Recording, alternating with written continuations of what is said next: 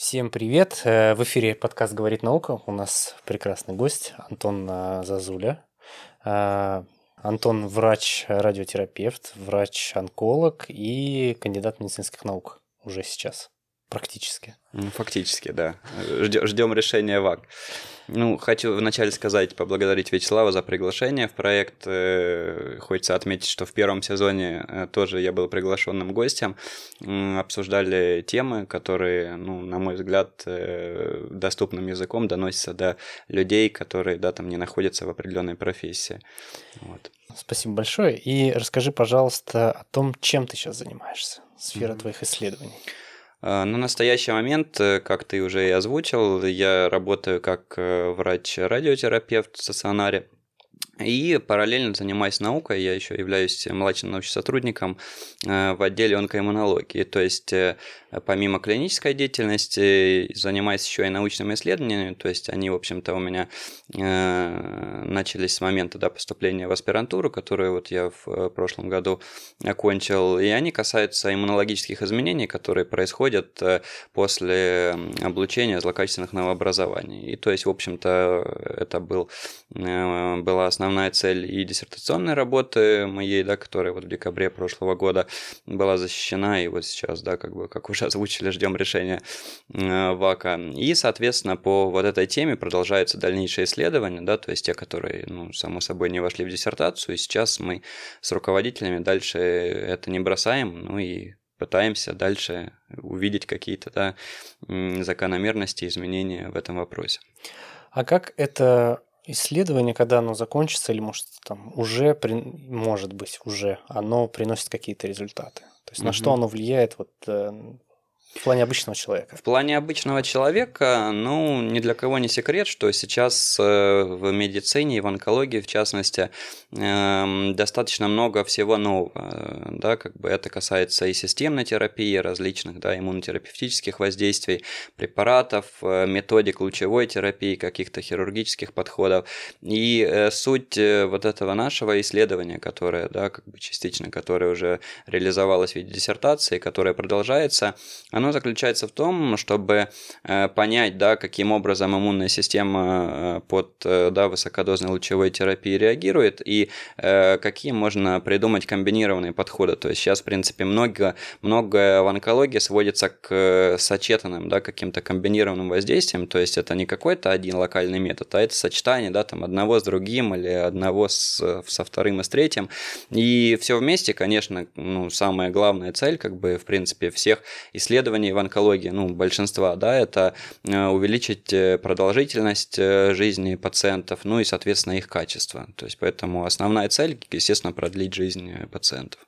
А расскажи, как ты пришел вот ко всему, к науке, к изучению этой сферы? Что тебя побудило? Ну, э, на самом деле, э, наверное, здесь для каждого алгоритм свой, то есть я не могу сказать, да, что есть там какая-то книга или блокнот, э, который нужно прочитать, и вот все по полочкам у каждого получится.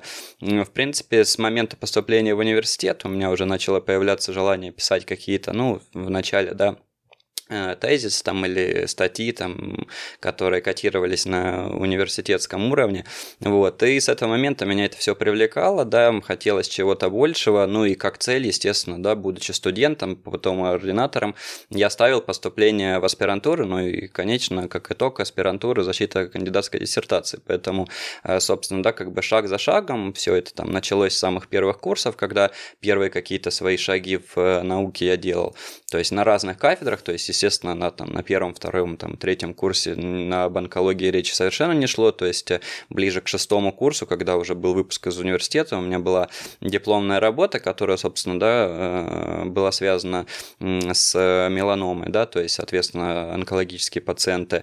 И, соответственно, в тот момент я принял решение, что моя специальность основная будет онкология, ну и, соответственно, уже э, дальше, будучи в этой специальности, стал искать какие-то актуальные темы, темы научные, которые можно, да, как бы исследовать и в итоге приходить к каким-то умозаключениям. А как э, происходила работа над диссертацией? То есть э, это были какие-то опыты, эксперименты? Угу. Ну, э, в рамках диссертационной работы у нас она была построена следующим образом, то есть это было непосредственно да, пациенты, которые, то есть ну, абсолютно да, живые люди, которые проходили лечение в условиях да, стационарных радиологического отделения, и, соответственно, мы оценивали кровь этих пациентов, пациентов, то есть иммунологические все изменения, которые да, там происходили до этого лучевого воздействия и в определенные сроки после него. То есть и основная цель работы была в том, э, чтобы понять, каким образом вот именно высокодозная лучевая терапия, то есть стереотоксическая лучевая терапия на иммунную систему пациента влияет, потому что э, до ну, последних, да, там, может быть, 10-20 лет э, абсолютно везде э, о вот таких высоких дозах речи не шло. То есть это была обычная, ну, классическая лучевая терапия, ну, в стандартных дозах, э, биологические и иммунологические эффекты, которые относительно изучены. А вот что касается вот этой высокодозной стереотоксической лучевой терапии, то и в отечественной литературе м- таких публикаций практически нет, в мировой они немногочисленны. Поэтому, собственно, э, ввиду того, что вот эта тематика, она была актуальна и в российской среде, и, в принципе, в мировой, собственно, поэтому и было принято такое решение исследовать вот как раз э, в эту ситуацию. И предварительно, да, когда мы обсуждали с научными руководителями, э, то есть чего же ждать, да, то есть в литературе действительно описывалась э, та ситуация, как, ну, которая говорит о том, что вот этот вид воздействия лучевого, он стимулирует иммунную систему, благоприятно стимулирует. Вот. Но она была у нас, эта работа поисковая, то есть мы не знали, что мы получим. То есть, возможно, это было бы не так. Но э, так вышло, да, что проанализировав, э, да, как бы вот эти изменения иммунологические у пациентов, мы пришли к выводу, что действительно это так, и э, вот этот вид стереотоксической лучевой терапии, он действительно позитивно влияет на иммунную систему пациентов, и это может быть предпосылкой дальнейшей к сочетанию, да, вот, вот этой стереотоксической лучевой терапии с иммунотерапией, да, с какими-то иммунотерапевтическими воздействиями, и вместе, да, вот как я уже говорил чуть ранее, это приведет э, к лучшим показателям выживаемости онкологических больных. А как-то полностью победить рак не получится? Ну, Или когда-нибудь, а... лет через 50? Э, возможно, то есть э, самая большая загвоздка вот э, в, в этом вопросе, да, который ты задал, это в том, что опухоль, она не находится в статичном положении, то есть постоянно она видоизменяется, да, меняются ее какие-то молекулярные особенности, биологический подтип, то есть поэтому мы и видим, да, там через определенное количество времени, да, когда возникает рецидив, либо прогрессирование, то есть нередки же ситуации, когда даже у пациента распространенный процесс, э, проводится лечение, да, пациент э, условно, да, как бы радикально пролечен, у него нет, э, да, как бы по данным обследования никаких данных о том, что онкологическое, да, там заболевание, ну, в виде опухоли, да, там, либо как бы пораженных лимфатических узлов э, манифестирует каким-то образом, но через какое-то время возникает у пациента рецидив. То есть э, в этой ситуации, да, ну, мы склонны предполагать, что опухоль видоизменяется, да, то есть, возможно, остаются какие-то Э, стволовые опухолевые клетки, которые через время э, манифестируют в виде вот этого рецидива, либо отдаленного метастаза. И вот это самый, наверное, большой вопрос, который есть в онкологии. То есть, если мы поймем, да, э, из-за чего она меняется, да, и каким образом это меняется, то есть проследить вот эту условно судьбу вот этой стволовой опухолевой клетки, тогда, наверное, можно, да, вот так уже смело, да, как ты сказал, вот такой вопрос, победить, да, как бы онкологическое заболевание полностью, наверное, в этой ситуации это более будет звучать, э, ну так, как бы фундаментально и здраво. Ну, исследования в любом случае в этом направлении идут. Это, Конечно, безусловно. Все ученые. Конечно, и в настоящее время, ну и наша страна тоже далеко не исключение, э, все изучают активно молекулярный профиль опухоли, да, вот все эти различные мутации генетические, да, то есть сейчас уже, да, ну, если там взять период там 20-30-летней давности, э, ну, мы не знали, да, что такое таргетная терапия, то есть терапия, которая нацелена на какую-то определенную мишень, вот, а сейчас э, при ряде заболеваний, там, в частности, при меланоме, э, при немелкоклеточном раке легкого, там и других локализациях, есть определенные мутации, да, на которые существуют э, препараты, которые направлены на эту мутацию. И, соответственно, мы э, воздействуем ну, на какой-то да, там, сигнальный путь и блокируем вот эту молекулу, из-за чего возникает, э, да, как бы, или ген этот, из-за чего возникает прогрессирование рецидив, и, соответственно, все приводит к тому, что ну, мы наблюдаем регресс, либо полный, либо частичный, да, вот той опухолевой массы и ткани, которая есть в организме у пациента. Вот, э, ты сказал, там за 20 лет, да, за период там 20-30 лет многое изменилось. Угу. А вот что изменилось в российской науке именно, угу. допустим, за 10 лет? Есть какое-то качественное изменение? Ну, э, полный, да, как бы анализ э, в целом э, науки, наверное, я озвучить не смогу. В твоей отрасли? В моей отрасли, ну, наверное, да, то есть сейчас многие исследования, они сейчас касаются вот новых препаратов. То есть, да, они разрабатываются в том числе и в нашей стране, вот эти, да, новые, новые вот эры этих иммунотерапевтических препаратов, которые на самом деле производятся произвели революцию в системной терапии, да, как бы онкологических заболеваний. И, соответственно, вот эти новые препараты, которые возникают, сейчас, ну, большая масса исследований ведется по применению вот этих иммунопрепаратов при различных опухолях. Да, то есть в основном, конечно, речь идет о метастатических процессах, то есть никогда там условно это какой-то локальный очаг, который можно ну, прооперировать или как-то локально на него воздействовать. То есть, да, как бы иммунотерапия, она в большей степени рассматривается, когда есть системный процесс в организме, и мы, соответственно, можем действовать там не на одно место, а ну, по всему организму.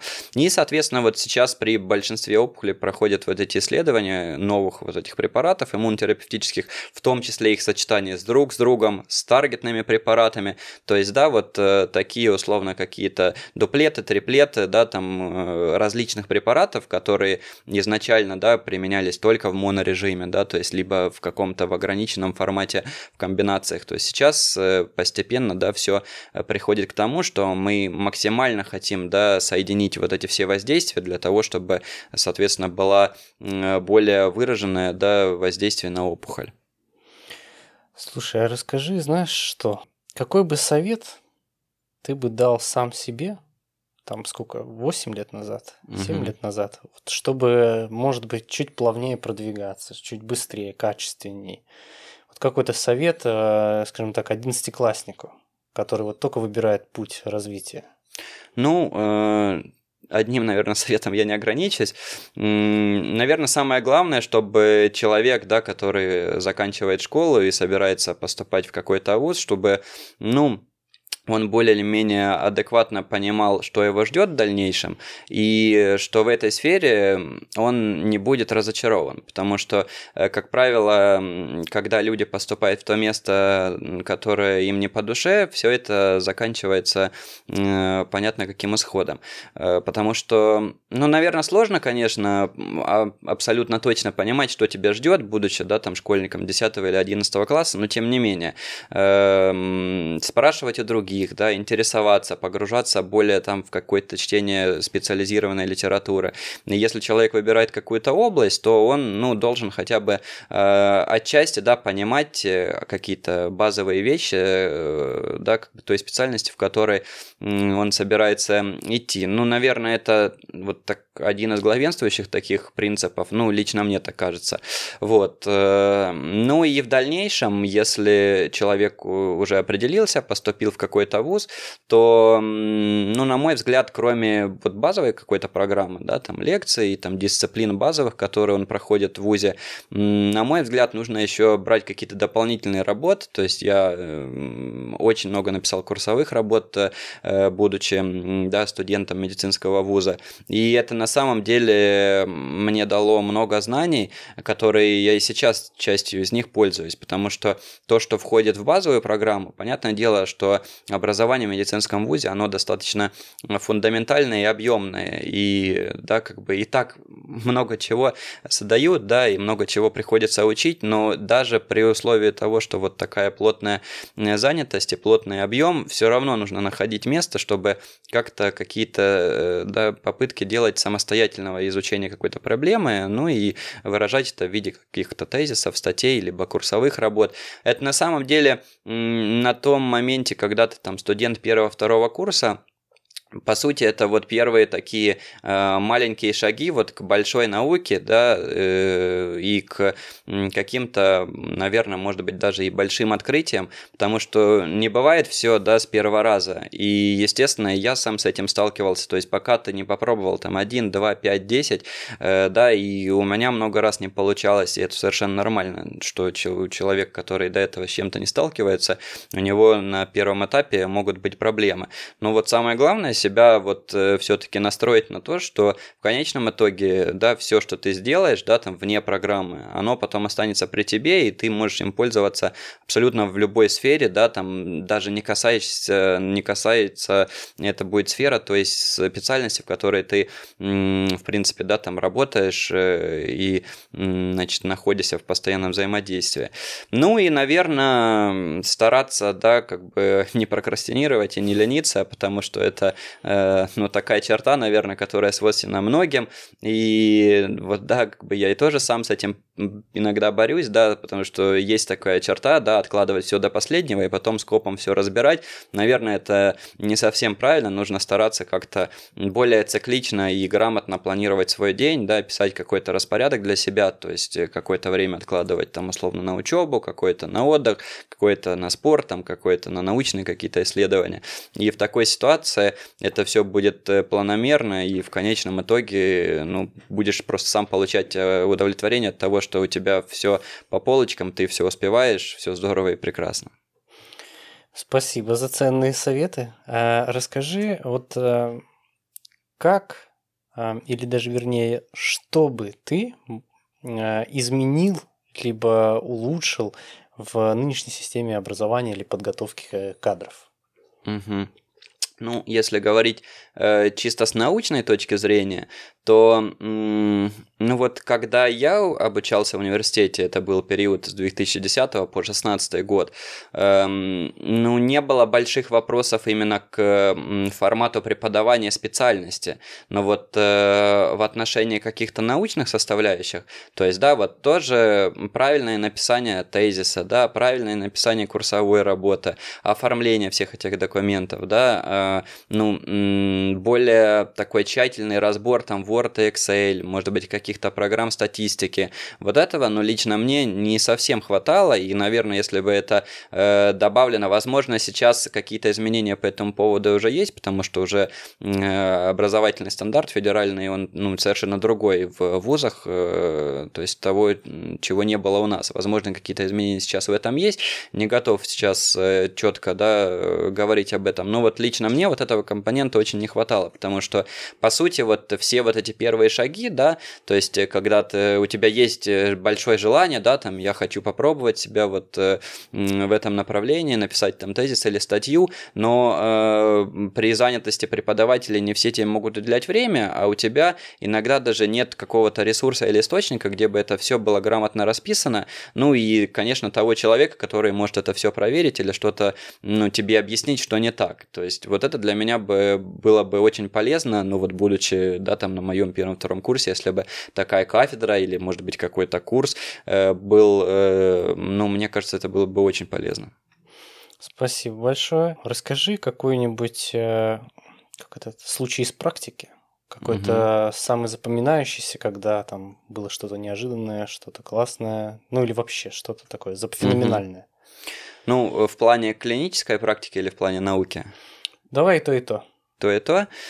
Э, ну, на самом деле, если говорить, да, про какие-то случаи э, из клинических, э, да, наблюдений, то порой бывает, да, на приеме приходят те пациенты, когда, да, там, ну, мы видим, ну, условно, распространенный процесс, и понятное дело, что, да, никто там не говорит, да, там, условно, какой-то период времени, да, там, иногда просто пациенты с таким вопросом, да, как бы направляют тебе его, да, там, доктор, вот, сколько мне осталось жить, ну, то есть это не совсем этично, да, об этом вообще говорить в таком ключе с, с пациентом, но с учетом того, что, да, там ты знаешь какие-то статистические показатели, и, в принципе, э, по наблюдениям, да, по какие-то медианы общей выживаемости и прочего, что есть у пациентов, то порой бывают те ситуации, когда, э, ну, вот такой э, ответ на терапию просто феноменальный, когда, ну, вот очень быстро, да, уходит опухолевая масса, и пациент, ну, там, фактически за несколько месяцев может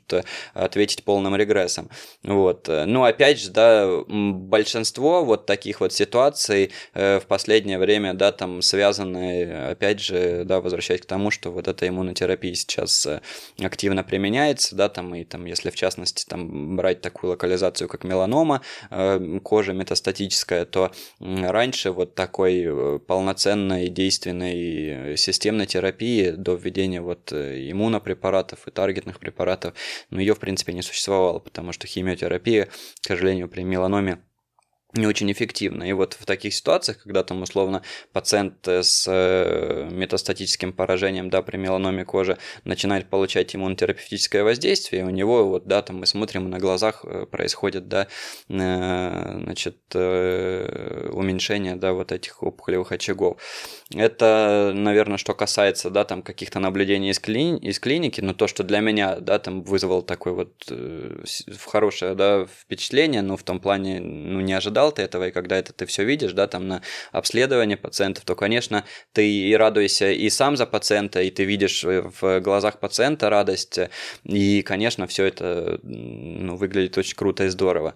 А по поводу науки, ну, наверное, сейчас вот что-то я такое супер запоминающееся не скажу, но когда просто общаешься с разными людьми, да, там с профессорами, да, с докторами уже наук, уже, да, как бы... С маститыми Да, людьми. с маститыми людьми, которые, ну, которых большое, да, влияние, там, и опыт, и понимание, и когда э, ты, да, там, с ним разговариваешь, ну, или с, с ней, да, на какую-то тему э, по поводу в том числе там и своих э, научных работ, вот, то, ну, ты понимаешь там глубину мысли этих людей, и, ну, наверное, тебе хочется брать вот с них пример и становиться, да, там в чем-то похожим на них, потому что э, каждый из них прошел вот тот путь, например, на котором я сейчас конкретно нахожусь, да, там когда-то у них была эта кандидатская диссертация, да, там потом они пришли к э,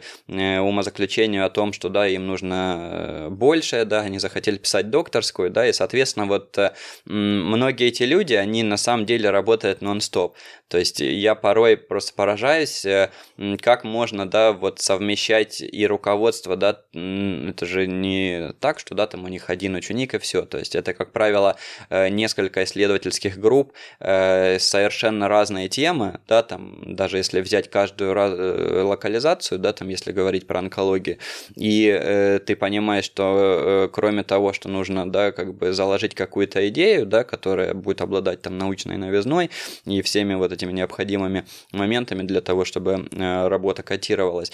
Э, тут еще нужно понимать, что человек должен и полностью владеть э, пониманием, да, как бы как это заболевание лечить, да, как его диагностировать, какая теология этого заболевания, какие исходы существующие. То есть, ну вот в нашей сфере, да, это человек, который ну, должен быть абсолютно классным профессиональным специалистом, да, то есть онкологом в, в целом, да, в ситуации. И еще при этом вот в совершенстве владеть э, навыком вот этого наставничества научного и чтобы, да, вот в таком ключе донести мысль, да, там аспиранта, либо просто, да, какого-то исследователя, что, да, как бы он от него хочет, и, соответственно, чтобы это в конечном итоге привело к написанию полезной, нужной статьи, тезиса, диссертации, которая в конечном итоге, опять же, будет помогать всем пациентам.